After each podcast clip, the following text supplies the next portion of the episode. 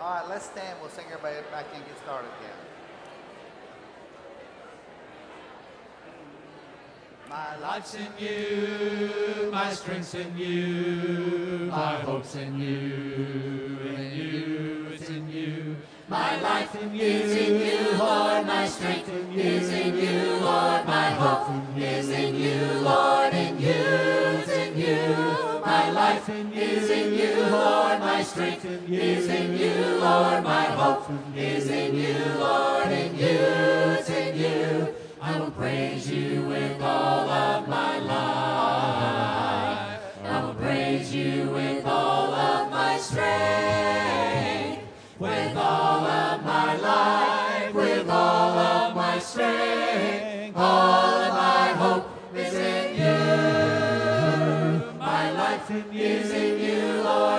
strength is in you, Lord. My hope is in you, Lord. In you, it's in you My life is in you, Lord. My strength is in you, Lord. My hope is in you, Lord. In you, it's in you. I will praise you with all of my life. I will praise you with all of my strength, with all of All of my hope is in you. My life is in you, Lord. My strength is in you, Lord. My hope is in you, Lord. In you, it's in you. My life is in you, Lord. My strength is in you, Lord. My hope is in you, Lord. In you, it's in you. In you, it's in you. In you, it's in you. It's in you. And the church said,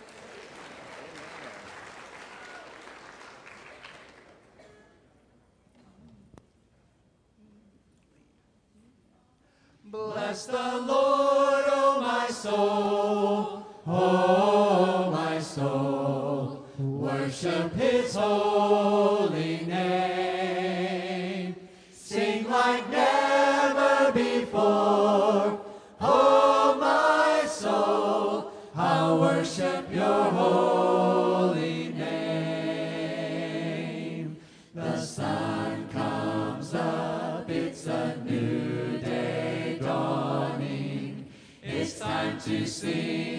song again. Whatever may pass and whatever lies before me, let me be singing when the evening comes.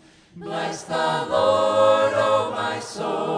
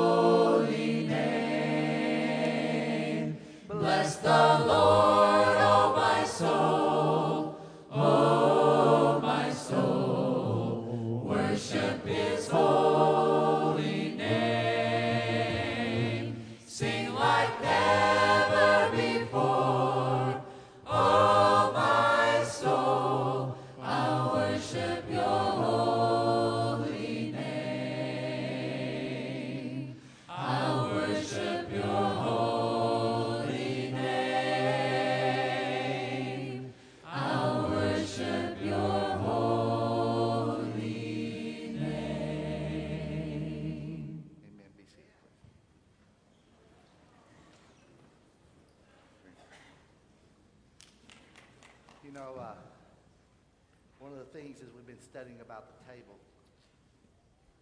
uh, a part of that is examining our relationships. And in Corinthians, when Paul's writing to correct a problem about what they were doing around the table, they were despising and leaving some of the brothers out, not treating them right. And he says, look, you need to look at your life. You need to look at your, uh, not only just your relationship with God, but you need to look at your relationship with the brothers and the sisters as you gather around the table. So one of the things we wanted to do today, before we ever come to the table, we wanted to offer the invitation. We normally do that at the end of our services, but we want to do it uh, uh, at this point before we ever come to the table. One, there may be people out here who've been studying the Bible who want to obey the gospel. And you know, the two physical acts that connect us to the gospel baptism, that reenacting the death, burial, and resurrection of Jesus, that physical act connects us to the gospel. And then the physical act of taking the Lord's Supper connects us to the gospel. so we wanted to give people an opportunity if they need baptism to do that at the invitation. Also, typically at our invitation, people respond with all kinds of needs, and we always want to be open to the needs of people. Uh, sometimes uh, we, there's a uh, anointing with oil for someone who is sick, and we do that publicly. We want the whole church behind that. Uh, sometimes there's repentance that someone's really messed up their life publicly and needs to respond publicly. Sometimes there's just prayer requests, and if you just and if you have those, like for someone's in the hospital or someone in your family, we'll handle those too. But we're not going to handle those public. If you'll just come down to one of the guys that'll be down here, they'll pray with you. We'll get that on our prayer chain. We'll get it announced at the end of our service. We'll handle those kind of that way, uh, those particular kinds of requests. But the invitation uh, is really to all of us to look our relationship with God and other people. Uh, we want to come to the table in a good-hearted way, ready to commune and be together. Yeah, our hope in this series has really been to get out of our own comfort zone as a church and really to try and figure out what, what as close as we can get it, would, would our worship service look like if it was really in correspondence with the way it looked like in the New Testament church? And so when Paul writes his letter to the Corinthian church, I, I just can't not help but vision that it's a letter written to like 70,000 or like 100,000 believers. It's like, think, this is the letter to the Corinthian church. It's been circulated all over the world to millions upon millions of people. But it was a letter written to probably a group of between 40 and 60 Christians who were gathering in a home worshiping together. And they would get around a table and they would eat, and before they would eat, they would make sure that their heart was right with one another and that their heart was right with God. And often in our church services, we kind of do things in an order that we've had passed down, which is really great. And it's also appropriate to really get out of our comfort zone from time to time to make a good assessment. And so that's what our hope is this morning that if you need to get your heart right with God or another, that you'd use this time to examine yourself and then to respond. And so while they sing a verse of a song and we take this time, if you need to make your heart right, use this opportunity to do so. I'll pray and then we'll sing. Let's pray. Precious Heavenly Father, we come before you thankful for an opportunity to examine our hearts and to lay our burdens down before you and to re engage others in, in you in new and fresh ways. I just ask that this would be a time of cleansing and renewal for our church and that you would draw close to us as we lift you up and draw close to you. In the name of Jesus we pray. Amen. Let's be standing, please. Just as To thee,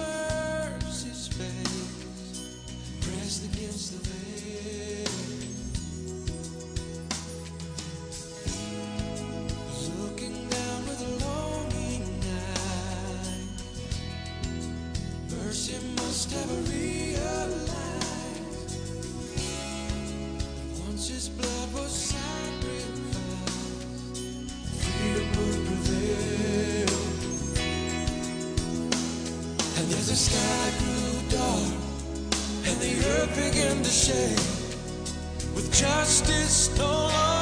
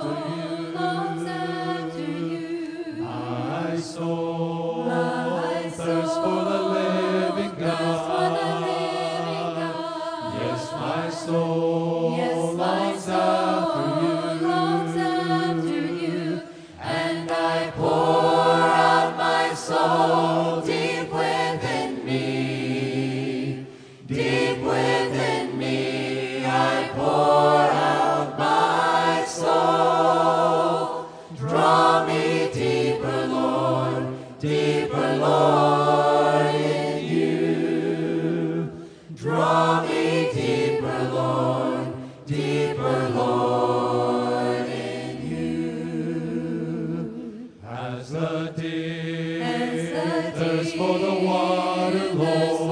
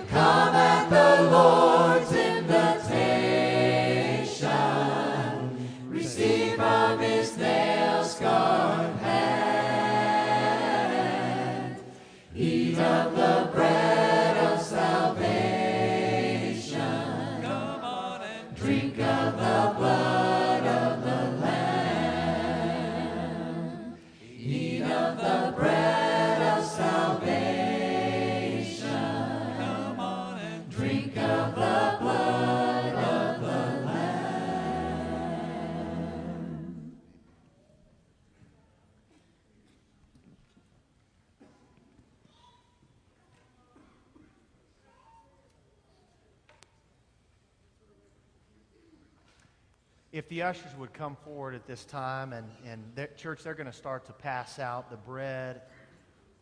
You know, the, the bread is a time where we, we really, Tell them to hold, we're the bread. When you get your bread, just hang on to it for a little bit. Before you take it, we want to, uh, take it all together at the same time, okay? So just hang on there. Drink. yeah, yeah. So as you're holding the bread, you know, we're, we're, we're in a moment going to read together um, the words of the Apostle Paul to the church in Ephesus. And there are really two things that the, the bread represents. And the first is the actual body of our Lord Jesus Christ that was beaten for our sins and for our iniquity. And this is a time, yes, where we, we naturally would feel compelled to remember his suffering and his sacrifice for us. A death that we deserve to die for sins that we live and struggle with day in and day out.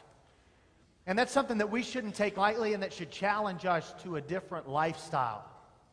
But there's another body represented by the bread that is often more difficult for us to be mindful of, particularly with the traditions that we've developed in our church over time. And this is the body of our forever family, men and women who have been baptized into Christ that are sitting right here in our midst. And how those of us who have been redeemed by Jesus really are one. We are unified in Christ. And that's cause for rejoice. That's cause for celebration. That's cause for unity and harmony. So, this was absolutely the pattern of the New Testament church. They would come together and they would certainly remember and give thanks, but they would also rejoice in knowing that their brothers and their sisters and their family had been redeemed by a loving Savior. Because this, this bread is also a bread of unity and oneness. And uh, the verse that we're going to read together, uh, we'll read this out loud to the congregation, then we will take the bread together. It reminds us that, look, we don't let anything come between our relationship with the Lord. The gospel is first, first with God and with one another. And so it calls us to re-examine that, make sure we're where we need to be in the body of believers. So if you would, please join me in the reading of this verse out of Ephesians, and then we will take the bread. Please join me. Be completely, Completely humble and gentle. Be Be patient, bearing with one another in love. Make every effort to keep the unity of the Spirit through the bond of peace. There is one body and one Spirit, just as you were called to one hope when you were called. One Lord, one faith, one baptism, one God and Father of all, who is over all and through all.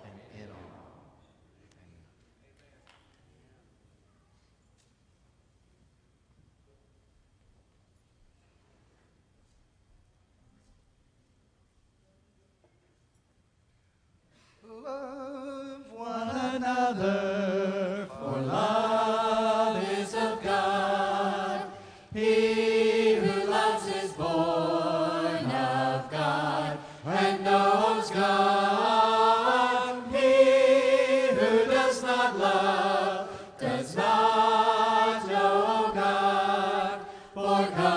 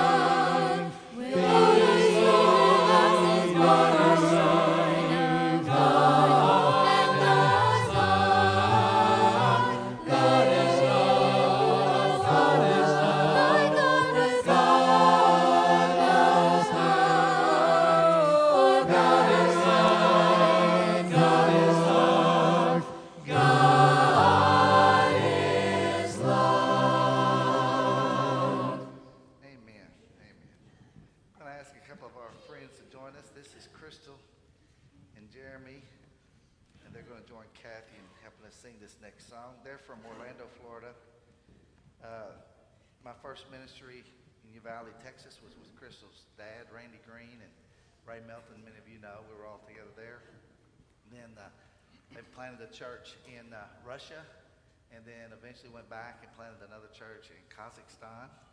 So if you want to work on your Russian, just see Crystal; she can help you. I think Jeremy said, "Don't see him." Right? Uh, but uh, they uh, work in the ministry in Orlando, Florida, and so uh, room and board meant you have to sing with us. So we taught them into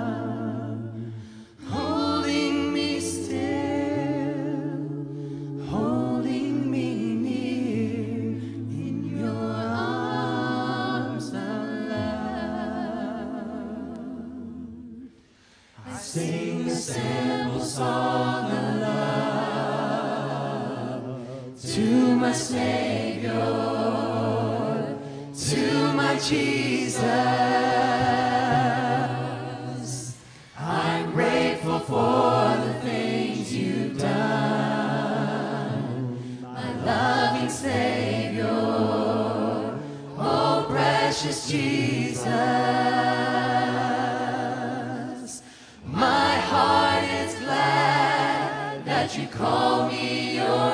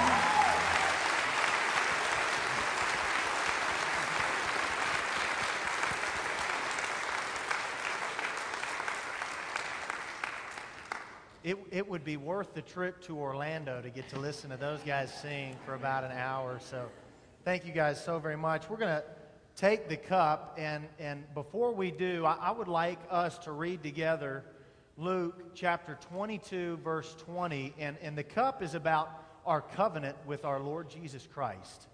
So if you guys would read together with me Luke 22, starting in verse 20, let's read right now.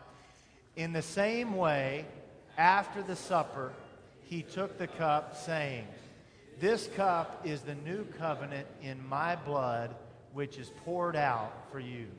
Ushers, if you would come on down and, and start to serve. And while they're serving, you guys go ahead and take the cup. And I'm going to mention a couple of things that I want us to be mindful of as we participate in this element of the Lord's Supper.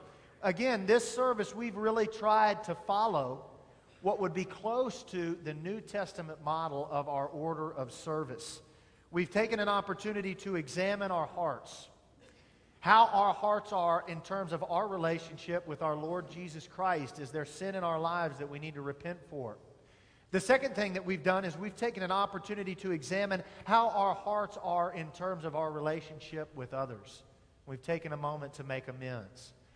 We've participated in the breaking of the bread and we've given thanks and we've been mindful of the sacrifice of the body of our Lord Jesus Christ and the torturous death he died to redeem us of our sin.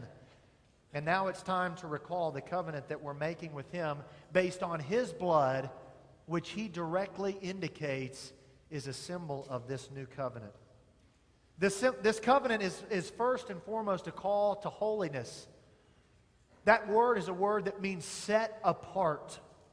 And we who are redeemed by the blood of our Lord Jesus Christ should behave as though we are redeemed, that we have been purchased with a price, with the precious blood of our Lord and Savior Jesus Christ. How can this not influence us or compel us to behave differently, to relinquish the things from our old life and press forward every day, taking up our cross, denying ourselves, and following after Jesus Christ? This is also a call to mission. How can we who have been redeemed, who have been freed by the precious blood of our Savior, not spread the truth of the good news of the Lord Jesus Christ with the world that is lost and dying around us? And as we participate in the Lord's Supper and we are served by Him through these emblems that, that commemorate His body and blood, we should be moved to behave and live differently in this new covenant. The table calls us to be nourished, to go out of this, these doors, out these walls, and into our life every day to represent Christ, to live in His character, live with His integrity, live with His love for other people. So we should get our nourishment here from each other and from being with, from the Lord, being around the table. But it also reminds us of a promised table for the future. One of these days, we're all going to be gathering around a table again with Jesus in heaven. And you know what? I'm going to love it so much. I, I'm tired of going to the hospital, aren't you, Trent, and visiting people. I'm tired of seeing disease and sickness, and I'm tired of seeing people have struggles and, and mess ups in their life and that are burdened with that. And I look so forward, so forward to being in heaven. This is a table. And so when you made that covenant with God, and we renew it every week around the table, it says, I'm going to go out and live like Jesus. I'm going to take the gospel to folks, but I'm looking ahead. I've got hope for the future. And so between the, the between the, the cross and the crown, between the time I get there, you know, there's good things going to happen. And look, the ascension says Jesus is alive and well at the right hand of God, helping me every day. I think there kind of, kinds of need to be a renewed uh, acknowledgement and consciousness of the ascension of Jesus. That's part of the gospel too. Good news of him being at God's right hand, helping us every day, living his Holy Spirit to indwell us every day, to guide us to that future. That's what we have. That's the nourishment we get. That's why we worship here today, acknowledging the greatness of the gospel that we're called to, that we're called to share, and that we have hope for the future. And that's a pretty good thing to look forward to, don't you think? Trent, would you lead us in prayer, please? Let's pray. Lord God, again, we come before you with an attitude of thanks and praise. Thanks so much for Jesus. Thanks for his blood. Thanks for sending him back to heaven, God, so that he can mediate between us and you. We just ask that we would always, that you'd help us to always be mindful of his sacrifice his resurrection and his ascension and to live in hope and expectation of a, of a future day where all the physical malady, all the sin, sickness, all the misery and sadness disappears from our lives and we get to live in, in eternity in heaven with you free from all of that and giving you thanks, glory, and praise every single day uh, forever. We ask that you bless each person here and help us approach our week and this Thanksgiving season with an attitude of thanks and joy for all you've done for us. In Jesus' name, amen. I see the King of glory Coming on the clouds with fire, the whole earth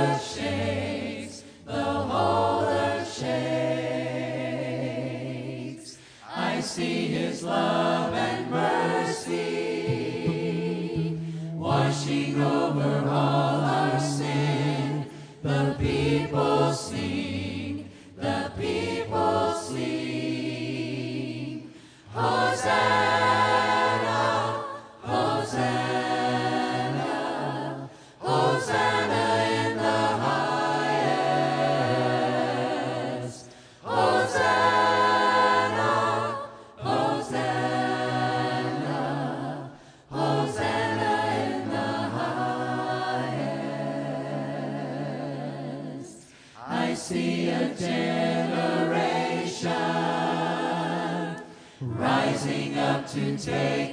place with selfless faith, with selfless faith.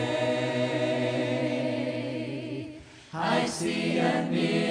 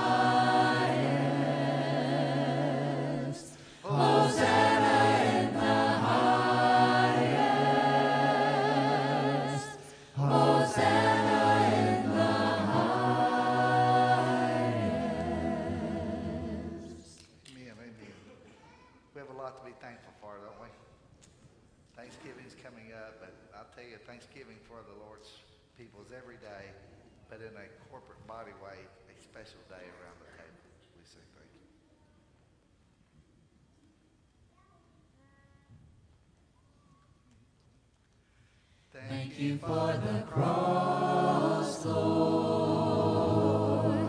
Thank you for the price you paid, bearing all my sin and shame. In love you came and gave amazing grace. Thank you for the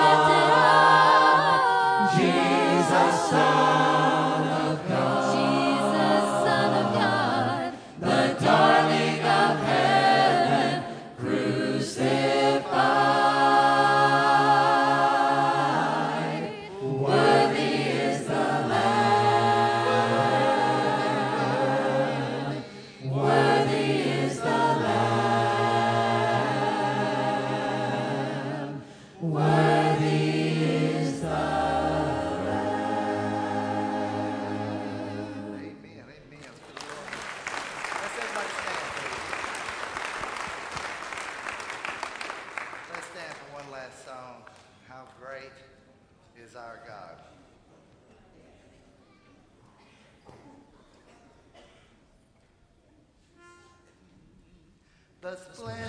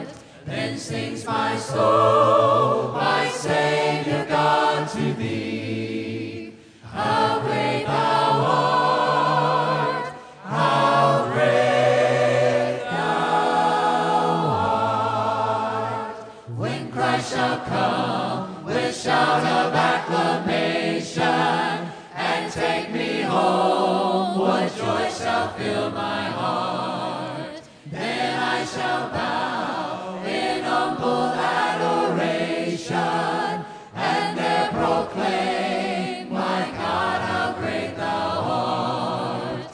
Then sings my soul.